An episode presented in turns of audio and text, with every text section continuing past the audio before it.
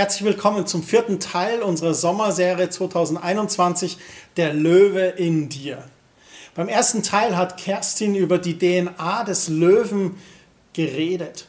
Was es bedeutet für uns überhaupt, diesen Löwen in uns zu erwecken. Und mit dem Löwen meinen wir Jesus, Jesus der Löwe vom Stamm Judah. Und wir haben uns die Geschichte von Nikodemus und Jesus angeschaut und wie er das erzählt hat, dass wir eine Herzensveränderung erleben dürfen, dass wir von neuem geboren sein dürfen und dass dadurch eine neue DNA in unser Leben kommt. Im zweiten Teil haben wir dann darüber geredet, wie diese Reise mit Jesus dann weitergeht. Und wir haben das genannt vom Kätzchen zum Löwen weil natürlich sich unser Herz erneuert, aber was ist mit unserer Seele, unserem Körper? Wir haben angesehen, wie wir in der Jüngerschaft mit Jesus und mit dem Heiligen Geist und mit Gottes Wort da Veränderungen erleben dürfen. Im dritten Teil haben wir angesehen, dass wir geistliche Löwen sind. Dass wir Dinge nicht fleischlich oder nach dem Auge beurteilen, nach dem Hören oder Sehen, die Dinge, die so offensichtlich sind, sondern dass wir geistlich hinter die Kulissen schauen und was manche Dinge im geistlichen Raum einfach bedeuten. Und heute zum Abschluss heißt es der siegreiche Löwe. Wir wollen darüber reden, was es bedeutet, als Christ ein siegreiches Leben zu führen. Bedeutet das, dass wir immer Sieg haben? Nein, nicht unbedingt. Aber es bedeutet, dass wir von Jesus lernen können und aus dem Wort Gottes lernen können, wie wir einfach siegreicher, effektiver, gesegneter durchs Leben gehen können. Und einer der Schlüssel dazu ist der Name Jesu. Und ich möchte vorlesen aus Philippa 2, Vers 9. Darum hat ihn, damit ist Jesus gemeint, darum hat ihn Gott auch über alle Maßen erhöht und ihm einen Namen verliehen, der über allen Namen ist. Damit in dem Namen Jesu sich alle Knie derer beugen, die im Himmel und auf Erden und unter der Erde sind. Und alle Zungen bekennen, dass Jesus Christus der Herr ist, zur Ehre Gottes des Vaters. Paulus schreibt hier an die Philipper und er schreibt über Jesus und dass Jesus der stärkste Name ist, der Name über allen Namen, unter dem sich jedes Knie beugen muss. Und vielleicht denkst du dir, ja, aber vielleicht, ich glaube gar nicht an Jesus oder ich beug meine Knie gar nicht zu Jesus. Und ich glaube, dass eines Tages wir irgendwann alle vor Gott stehen werden und er dann uns ansehen wird. Und dann wir die Knie beugen. Aber zurück zu dem Namen Jesus. Ich möchte euch da ein Beispiel geben aus meiner Bundeswehrzeit. Ich gehörte noch zu denen, die zwölf Monate Wehrdienst geleistet haben. Und es ist ganz interessant, in der Bundeswehr bekommst du ja Befehle. Und in der Bundeswehr gibt es eine Hierarchie. Und da war ich so als einfacher Gefreiter und ich sollte wohin gehen in eine andere Kompanie und was holen. Und dann bin ich darüber gegangen und habe gesagt, ich brauche eben das und das und das. Und dann habe ich gesagt, ja, ja, erst mal warten und so. Und die hatten halt höhere Dienstgrade und dachten sich, ja, so ein Gefreiter, der da kommt, ja, den lassen wir ein bisschen warten. Dann saß ich da und haben die mich warten lassen und so. Und natürlich war ich jung und wusste nicht, okay, gut, und ich wollte ein guter Soldat sein, also habe ich gewartet. Aber eigentlich haben sie mich ein bisschen schikaniert. Dann habe ich aber daraus gelernt. Dann kam das nächste Mal wieder so eine Situation. Und es war ein bisschen eine größere Sache, wo ich auch in eine Kompanie gehen sollte. Und dann sagte mein Hauptfeldwebel zu mir, gehst du darüber, holst das und das und das und das. Und dann habe ich zu ihm gesagt, okay, gib mir kurz einen schriftlichen Befehl. Und dann hat er es gemacht. Ich hatte einen kurzen schriftlichen Befehl mit seinem Namen und Unterschrift. Bin ich rübergegangen in die Kompanie, habe gesagt, ich brauche das und das und das. Und dann habe ich gesagt, ja, ja, warte kurz und so. Dann habe ich den Zettel rausgeholt und habe gesagt, ich komme im Befehl vom Hauptfeldwebel. Den Namen sage ich jetzt nicht. Und dann haben sie gesagt, oh, okay, oh, oh, okay, ja. Sie kannten den Hauptfeldwebel, sie wussten, okay, mit dem ist nicht zu spaßen. Auf einmal habe ich ganz schnell meine Sachen gekriegt. Was soll euch das Beispiel zeigen? Ich glaube, dass wenn wir im richtigen Namen kommen, dass uns Autorität gegeben ist. wenn wir als Christen im Namen Jesu kommen, der Name, der überall Namen ist, dann ist das wie in der Hierarchie einer Bundeswehr. Eigentlich kommen wir als oberster General. Und alle Knie beugen sich. Johannes sagt in seinem Evangelium in Kapitel 14, Vers 13, alles, was ihr bitten werdet in meinem Namen, das will ich tun, damit der Vater verherrlicht wird in dem Sohn. Wenn ihr etwas bitten werdet in meinem Namen, so werde ich es tun. Hier berichtet Johannes über Jesus und dass wir, wenn wir Gebete sprechen, wenn wir die in Jesu Namen sprechen, dass da Autorität drin steckt. Im nächsten Kapitel 15 im Vers 16, da sagt Jesus weiter, nicht ihr habt mich erwählt, sondern ich habe euch erwählt und euch dazu bestimmt, dass ihr hingeht und Frucht bringt und eure Frucht bleibt, damit der Vater euch gibt, was auch immer ihr ihn bitten werdet, in meinem Namen. Er spricht hier darüber, dass wir Frucht in unserem Leben haben sollen. Und diese Frucht geschieht, indem wir ihn um Dinge bitten, in seinem Namen. Siegreicher Löwe zu sein bedeutet eben das, ein gesegnetes, fruchtbares Leben zu haben. Ich habe mir gedacht, wie kann ich euch das noch illustrieren? Und ich dachte an ein Beispiel in der Apostelgeschichte. In Apostelgeschichte 3, da sehen wir ein Wunder Gottes an einem Gelähmten. Es war so nachmittags um 3 Uhr, Petrus und Johannes waren unterwegs und wollten in den Tempel gehen. Und am schönen Tor beim Tempel, da saß ein Gelähmter. Seit Geburt an war er krank und er bettelte dort. Und Petrus und Johannes, die gingen vorbei oder wollten vorbeigehen. Und dann heißt es in Vers 4, sie blieben stehen, richteten den Blick auf ihn und Petrus sagte, schau uns an. Erwartungsvoll sah der Mann auf. Würde er etwas von ihnen bekommen? Doch Petrus sagte, Geld habe ich nicht, aber was ich habe, will ich dir geben. Im Namen Jesu Christi von Nazareth, steh auf und geh. Dabei fasste er den Gelähmten an der rechten Hand und richtete ihn auf. In demselben Augenblick konnte der Kranke Füße und Gelenke gebrauchen. Er sprang auf, lief einige Schritte hin und her und ging dann mit Petrus und Johannes in den Tempel.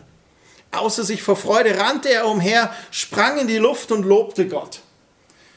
Voll die krasse Story. Ich wünschte, ich wäre an dem Tag dort gewesen beim schönen Tor und hätte das sehen können.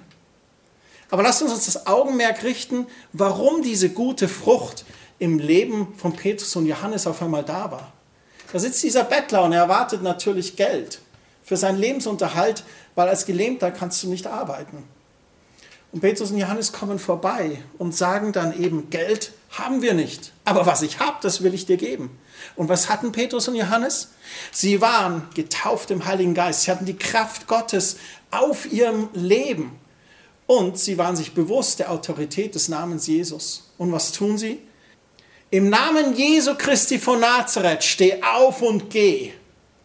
Und dann nimmt ihn ganz praktisch an der Hand und er fängt an zu gehen und springt umher und jubelt und lobt Gott. Was für ein geniales Beispiel, was der Name Jesu tun kann. Der Name Jesu treibt Krankheit aus und heilt. In Apostelgeschichte 4 lesen wir dann weiter, wie die Priester und die Sadduzäer sich über Petrus und die Apostel empörten. Das passte ihnen gar nicht. Petrus und Johannes wurden verhaftet und über Nacht ins Gefängnis gesperrt.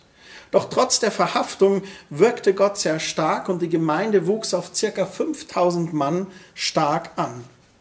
Wir lesen dann in Apostelgeschichte 4, Vers 5. Am nächsten Morgen versammelte sich der Hohe Rat in Jerusalem. Dazu gehörten die führenden Männer der Stadt, die Schriftgelehrten und der Hohepriester Hannas, außerdem Kaiphas, Johannes, Alexander und andere aus der Verwandtschaft der hohen Priester. Und dann wird es interessant. Sie ließen Petrus und Johannes hereinbringen und fragten sie, wer hat euch für das, was ihr getan habt, den Auftrag und die Vollmacht gegeben? Ich möchte hier vier Wörter genauer betrachten. Sie erkennen, dass Petrus und Johannes Vollmacht hatten, weil sie das Wunder mitbekommen haben. So, da war Vollmacht. Und wo Vollmacht ist, da geht auch ein Auftrag voraus.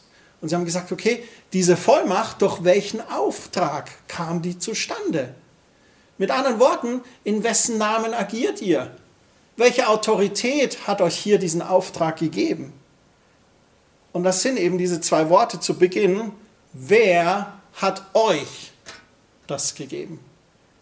Sie wollen wissen, woher kommt das? Nun, Petrus antwortet in Vers 8, erfüllt vom Heiligen Geist antwortete ihnen Petrus. Ihr führenden Männer und Ältesten unseres Volkes, wir werden heute vor Gericht gestellt, weil wir einem Kranken geholfen haben? Auf die Frage, wie der Mann hier gesund worden ist, gibt es nur eine Antwort und die wollen wir euch und dem ganzen Volk Israel gern geben. Dass dieser Mann geheilt wurde, geschah allein im Namen Jesu Christi von Nazareth. Er ist es, den ihr gekreuzigt habt und den Gott von den Toten auferweckte. Der Name Jesu, hier bekommen Sie Ihre Antwort. Und der Name Jesu ist uns auch gegeben. Jesus hat selber gesagt, was immer ihr bitten werdet, in meinem Namen. Als siegreicher Löwe dürfen uns dieser Autorität des Namens bewusst sein. Wir dürfen diesen Namen aussprechen, wenn wir für Heilung beten. Wir dürfen unseren Gebeten in Jesu Namen um Hilfe bitten. Wir werden erleben, weil wir geistliche Löwen sind, wie wir letzte Woche gelernt haben, wie dies uns im geistlichen Raum Autorität gibt und Auswirkungen hat. Das nächste, um siegreicher Löwe zu sein, ist, dass wir lernen, keine Angst mehr zu haben, keine Furcht mehr zu haben. Dass wir frei werden von Menschenfurcht oder anderen Ängsten, auch Zukunftsängsten, die wir vielleicht haben. In 2 Timotheus 1, Vers 7, da heißt es, denn Gott hat uns keinen Geist der Furcht gegeben, sondern sein Geist erfüllt uns mit Kraft, Liebe und Besonnenheit. Der Geist Gottes schenkt uns eine Liebe, in der wir erleben dürfen, wie wir angenommen sind und Identität haben, wodurch wir Selbstwert lernen. Und er schenkt uns Kraft. Kraft für den Alltag, Kraft zu bestehen. Und er schenkt uns Besonnenheit. Eine andere Übersetzung sagt gesunden Menschenverstand. Das finde ich so genial. Damit ist Weisheit gemeint, Handlungsfähigkeit, Beobachtungsgabe. Das alles durch den Geist. Und er nimmt uns dadurch die Furcht, weil wir sicher durchs Leben navigieren können.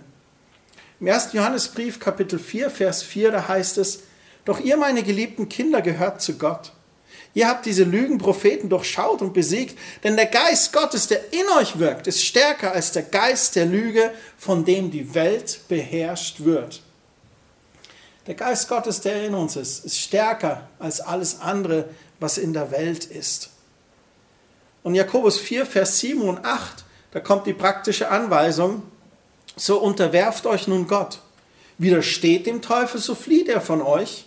Naht euch zu Gott so naht er sich zu euch. Wir brauchen weder Angst vor dem Teufel und seinen Dämonen noch vor irgendwelchen Menschen haben. Wir sind jemand in Christus und wir haben keinen Geist der Furcht bekommen, sondern der Liebe, der Kraft und der Besonnenheit. Stell dir mal eine Waage vor. Und jetzt stell dir auf der einen Waage Furcht oder Angst oder Menschenfurcht vor und du lädst es auf die Waage und plom, fällt es nach unten. Und das Gegenteil von Menschenfurcht ist Gottesfurcht. Und jetzt lege ich Gottesfurcht auf die Waage. Und diese Gottesfurcht, wenn die in unserem Leben stärker ist als Menschenfurcht, was passiert dann? Genau diese Seite der Waage gewinnt. Diese Seite der Waage ist stärker. Ich glaube, wenn die Gottesfurcht also das Wissen, welchen mächtigen Gott wir haben, aber auch das Wissen, wer wir sind in ihm und welche Identität wir haben, wenn die zunimmt, dass die Menschenfurcht abnimmt. Ich glaube, die Kraft des Löwen, die steckt in der stillen Zeit. Je mehr Zeit wir mit Gottes Wort verbringen, im Gebet, in der Anbetung mit ihm, aber auch in der Stille, um von ihm zu hören, desto mehr erkennen wir unsere Identität, erkennen wir, wie mächtig Gott ist und unsere Gottesfurcht steigt. Das ist keine Angst vor Gott, sondern es ist der Respekt gegenüber seiner Macht und Autorität, die er hat. Ich möchte mal so sagen, meine Beziehung zu Gott ist mein festes Fundament und nicht meine Krücke. Ich bin siegreicher Löwe in Christus Jesus, weil ich täglich mein festes Fundament in der stillen Zeit habe. Es ist nicht so, dass ich mich durchs Leben treiben lasse und auf einmal habe ich Stress und Sorgen und bin halb am Trinken und rufe auf einmal, Jesus, hilf mir. Das dürfen wir natürlich auch tun und das ist vollkommen in Ordnung. Aber als Christ in Jüngerschaft mit Jesus, der schon ein bisschen mit dabei ist, weiß ich, wie wichtig dieses tägliche feste Fundament ist in der stillen Zeit, weil es mich eben festigt. Interessant ist, woher nimmt der Löwe seine Kraft? Der Löwe ist einer der schläfrigsten Tiere, die es überhaupt gibt. Wahrscheinlich kommt er gleich nach dem Faultier oder nach dem Koalabär. In der Natur schläft der Löwe sehr viel. Man könnte aber auch sagen, dass er sich zurückzieht. Unabhängig davon, dass ausreichend Schlaf natürlich sehr gesund ist, möchte ich hier einen Faden spinnen. Und zwar zu dem Gedanken, wie wichtig die stille Zeit für uns ist. Das Zurückziehen in Gottes Gegenwart. Eins zu eins zu sein mit dem Vater. Du und Gott im Dialog, im Gebet, mit seinem Wort und dem Heiligen Geist. Was passiert da? Meine Beziehung mit Gott, die wird gepflegt, die intensiviert sich. Gottes Wort gibt dir Kraft. Der Heilige Geist schenkt dir Offenbarungserkenntnis und gibt dir Weisheit. Und seine Stimme gibt dir ganz viel Selbstbewusstsein. Vor ein paar Wochen, da hatten wir die Olympiade und es war echt spannend, manche Wettbewerbe anzuschauen. Ich habe mich besonders gefreut für Sarah Köhler, eine deutsche Schwimmerin und sie gewann die Bronzemedaille in 1500 Meter Freistil. Und es war so herrlich, wie sie sich gefreut hat und wie begeistert sie war. Und das Interessante ist, das war die erste Beckenmedaille seit 2008 in Peking. Das heißt, es sind schon viele Jahre vergangen, seitdem die deutschen Schwimmer da im Becken eine Medaille geholt haben. Aber warum war sie so erfolgreich? Was meint ihr? Nun, ich glaube, weil sie immer wieder täglich im Wasser war. Wahrscheinlich morgens und abends. Wir haben jemanden in unserer Gemeinde, eine junge Frau, die auch sehr fleißig schwimmt und sie war sogar schon bei deutschen Meisterschaften. Und sie trainierte teilweise zweimal täglich und fast jeden Tag oder wahrscheinlich jeden Tag. Du kannst nur siegreich sein, wenn du im Wasser bist. Und ich möchte dieses Bild auf uns als Christen übertragen. Sind wir täglich im Wasser? Was meine ich damit? Sind wir täglich in unserer stillen Zeit in Verbindung mit Gott? Vor ein paar Jahren hat man mir gesagt, bist du online mit Gott? Heute würde man vielleicht sagen, hast du WLAN mit Gott? Oder wie ein Boxer viele Stunden trainiert, um erfolgreich zu sein. Oder ein Schachmeister viele Stunden übt, damit er erfolgreich sein kann. Da bewährt sich dann die Investition in der Situation. Und ich glaube, genauso ist es für uns als Christen. Wenn du siegreicher Löwe sein möchtest und du möchtest in Situationen Oberwasser haben, dann musst du investieren. Weil nur wenn du investiert hast, hast du in der Situation die richtigen Ergebnisse. Ohne stille Zeit gibt es, glaube ich, keinen siegreichen Löwen. Ich möchte euch in eine Geschichte nehmen, und zwar David und Goliath. Jetzt denkt ihr, oh, die Geschichte ist ja uralt, die kenne ich. Und die Geschichte ist aber auch ganz praktisch, weil sie mir zeigt, wie Gottesfurcht und der Name Jesu die Menschenfurcht schlägt und David siegreich ist. David war zum Beispiel von seinem Vater missachtet. Selbst als der Prophet kam, um den neuen König zu salben, da ließ ihn der Vater bei den Schafen. Der Prophet musste erst nach ihm fragen, hast du noch einen Sohn? Ja, David, aber der ist bei den Schafen.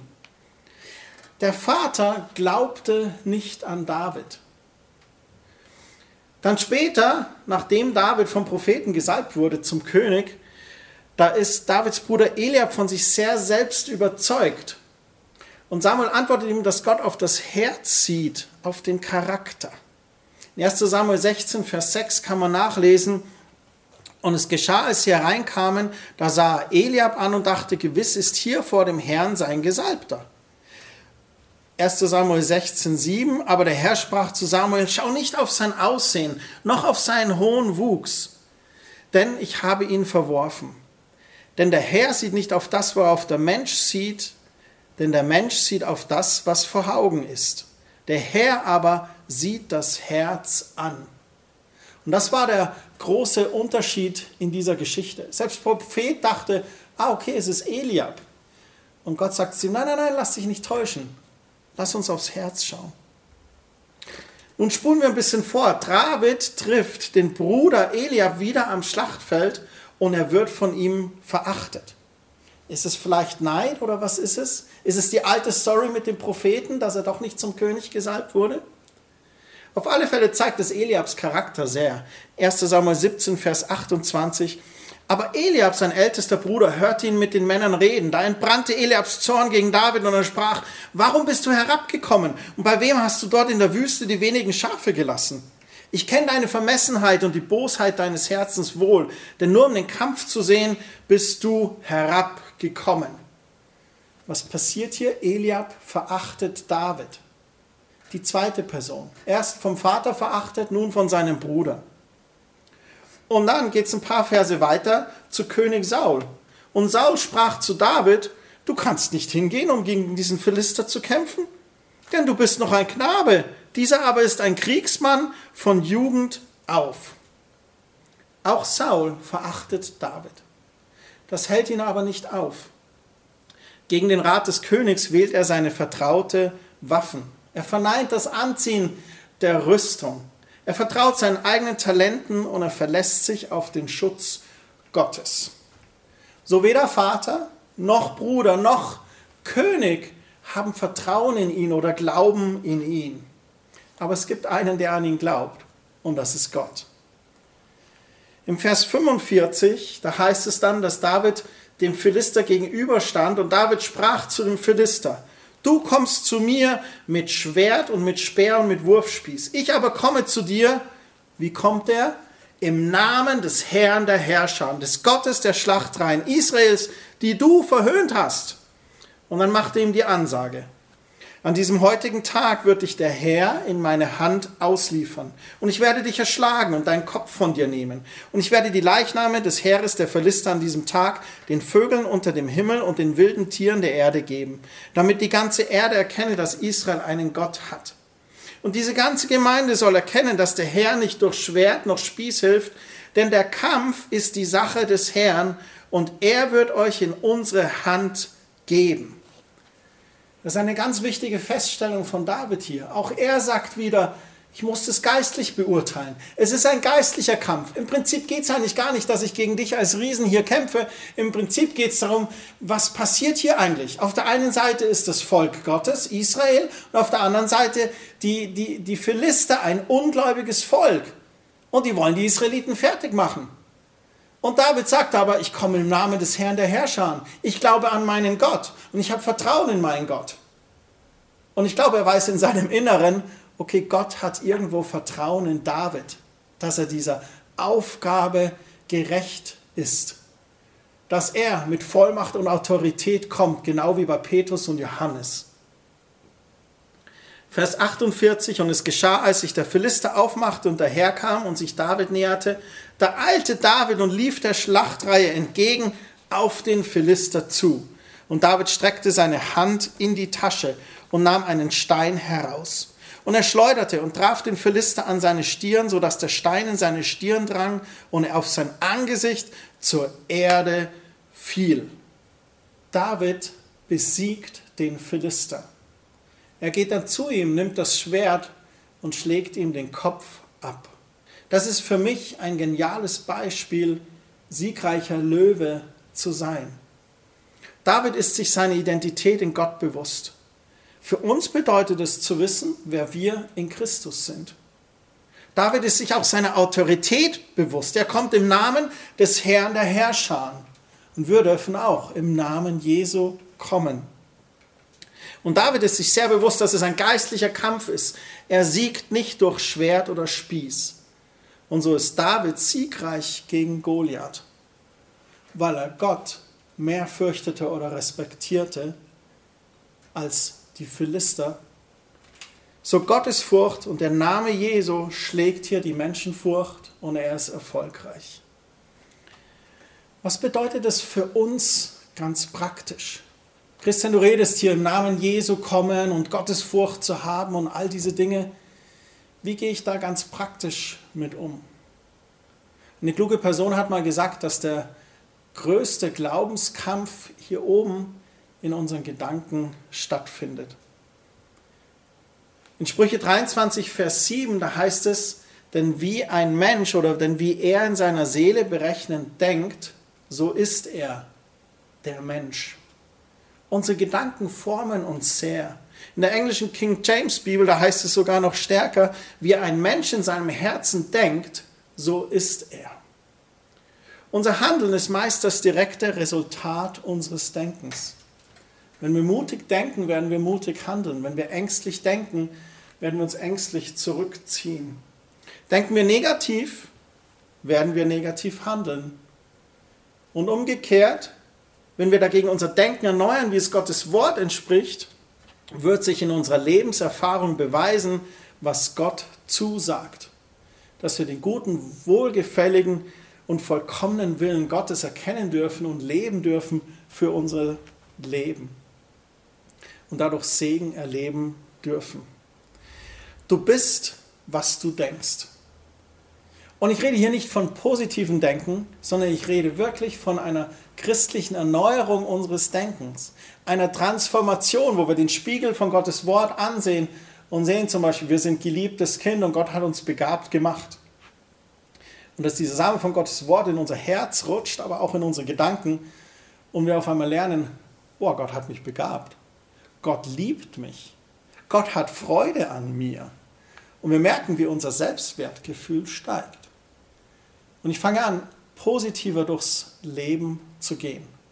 Nicht aufgrund positiven Denkens, nein, sondern aufgrund eines positiven Glaubens, der durch die Samen von Gottes Wort in mir wächst. Glauben, Vertrauen an Gott. David wusste auch, wer er war. Das ist ganz interessant. In 1 Samuel 17, 26 da heißt es, da redete David zu den Männern, die bei ihm standen, und sprach, was wird dem Mann denn zuteil werden, der diesen Philister schlägt und die Schande von Israel abwendet?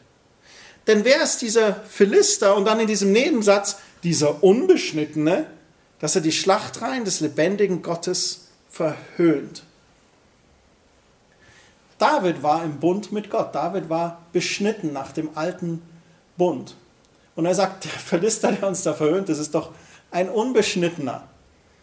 Was drückt er damit aus? Er drückt damit Identität aus. Er war im Bund mit Gott und sein Feind aber nicht und er wusste, sein Gott ist stärker.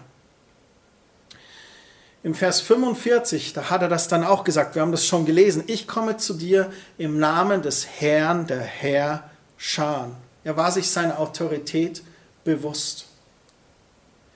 Die Bibel spricht davon, dass wir unsere Gedanken erneuern sollen. Wir haben diese Stelle schon in den letzten Wochen mal angeschaut, aber ich möchte sie heute noch mal ganz bewusst mit euch gemeinsam lesen. In Römer 12, Vers 2. Und passt euch nicht diesem Weltlauf an, sondern lasst euch in eurem Wesen verwandeln durch die Erneuerung eures Sinnes, damit ihr prüfen könnt, was der gute und wohlgefällige und vollkommene Wille Gottes ist. Paulus fordert uns hier auf, unsere Sinne zu erneuern, unser Denken, wie wir uns sehen, wie wir die Welt sehen, wie wir Gott sehen. Und so zu erneuern, dass wir Gottes vollkommenen Willen für uns erkennen, der gut ist. Ich glaube, die Gedanken sind das Schlachtfeld. Und ich glaube, in unseren Gedanken entscheidet sich sehr viel darüber, wie wir siegreicher Löwe sein können. Es ist so lebensnotwendig, dass wir unsere Gedanken in Einklang mit den Gedanken Gottes bringen. Und das ist ein Prozess, der Zeit und Studium erfordert. Aber es ist wichtig auch hier zu erkennen, okay, was ist die Rolle des Teufels? Der Teufel ist ein Lügner. Jesus selbst sagt in Johannes 8, 44, ihr habt den Teufel zum Vater und was euer Vater begehrt, wollt ihr tun. Der war ein Menschenmörder von Anfang an und steht nicht in der Wahrheit, denn Wahrheit ist nicht in ihm. Wenn er die Lüge redet, so redet er aus seinem eigenen, denn er ist ein Lügner und der Vater derselbe. Jesus spricht hier zu ungläubigen Personen. Und er sagt, der Teufel ist ein Lügner und wir dürfen ihm nicht glauben. Der Teufel kennt unsere Unsicherheiten, unsere Schwächen, unsere Ängste. Er weiß, was uns am meisten auch auf den Wecker geht oder am meisten auch ablenkt. Und so ist er bereit, ganz viel Zeit wie irgend nötig aufzubringen, um uns zu besiegen. Und er tut das ganz stark mit Gedanken. Gedanken, die dann vielleicht kommen. Ah, Christian, du, du kannst es nicht. Du kannst doch nicht sprechen vor Leuten. Ah, das wird, das wird schief gehen. Oder vielleicht irgendein anderes, was in deinem Leben vielleicht ist. Oder Ablenkung durch irgendwelche äh, Dinge in unserem Leben.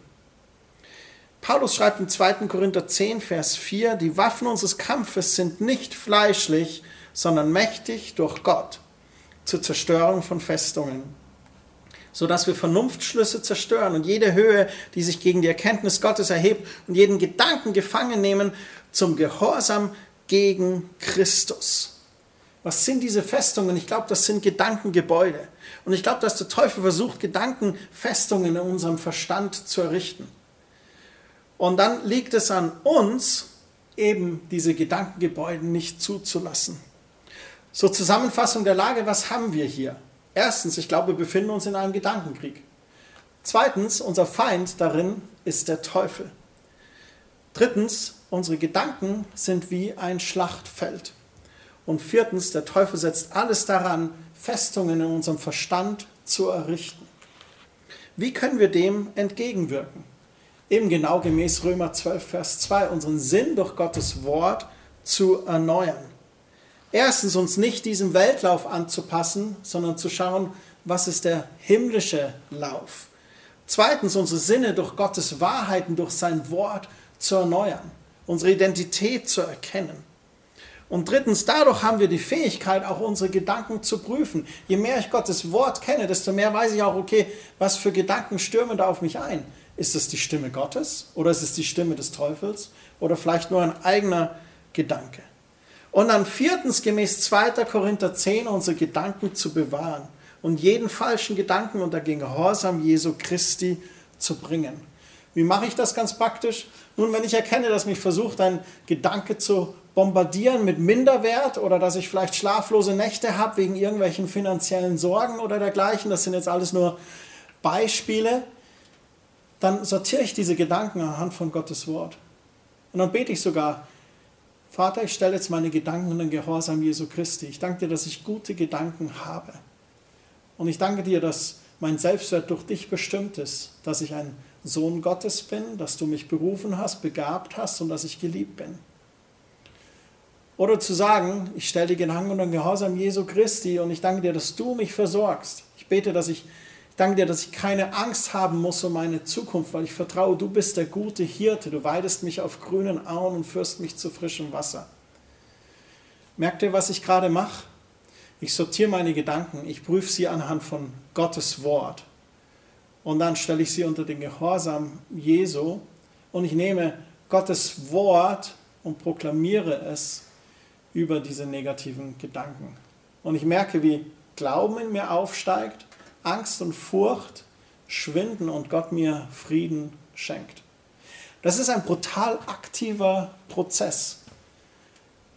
Und so ist es bei vielen. Ein Sieg zu erringen kostet Kraft und Energie, aber es ist es auf alle Fälle wert.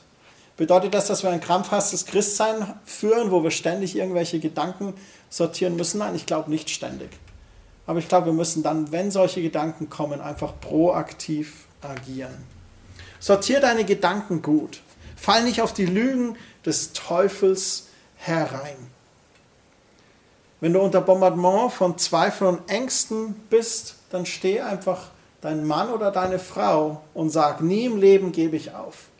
Gott ist auf meiner Seite, er liebt mich und er hilft mir. Der siegreiche Löwe wandelt, glaube ich, im Geiste David. Der siegreiche Löwe kennt seine Identität in Gott.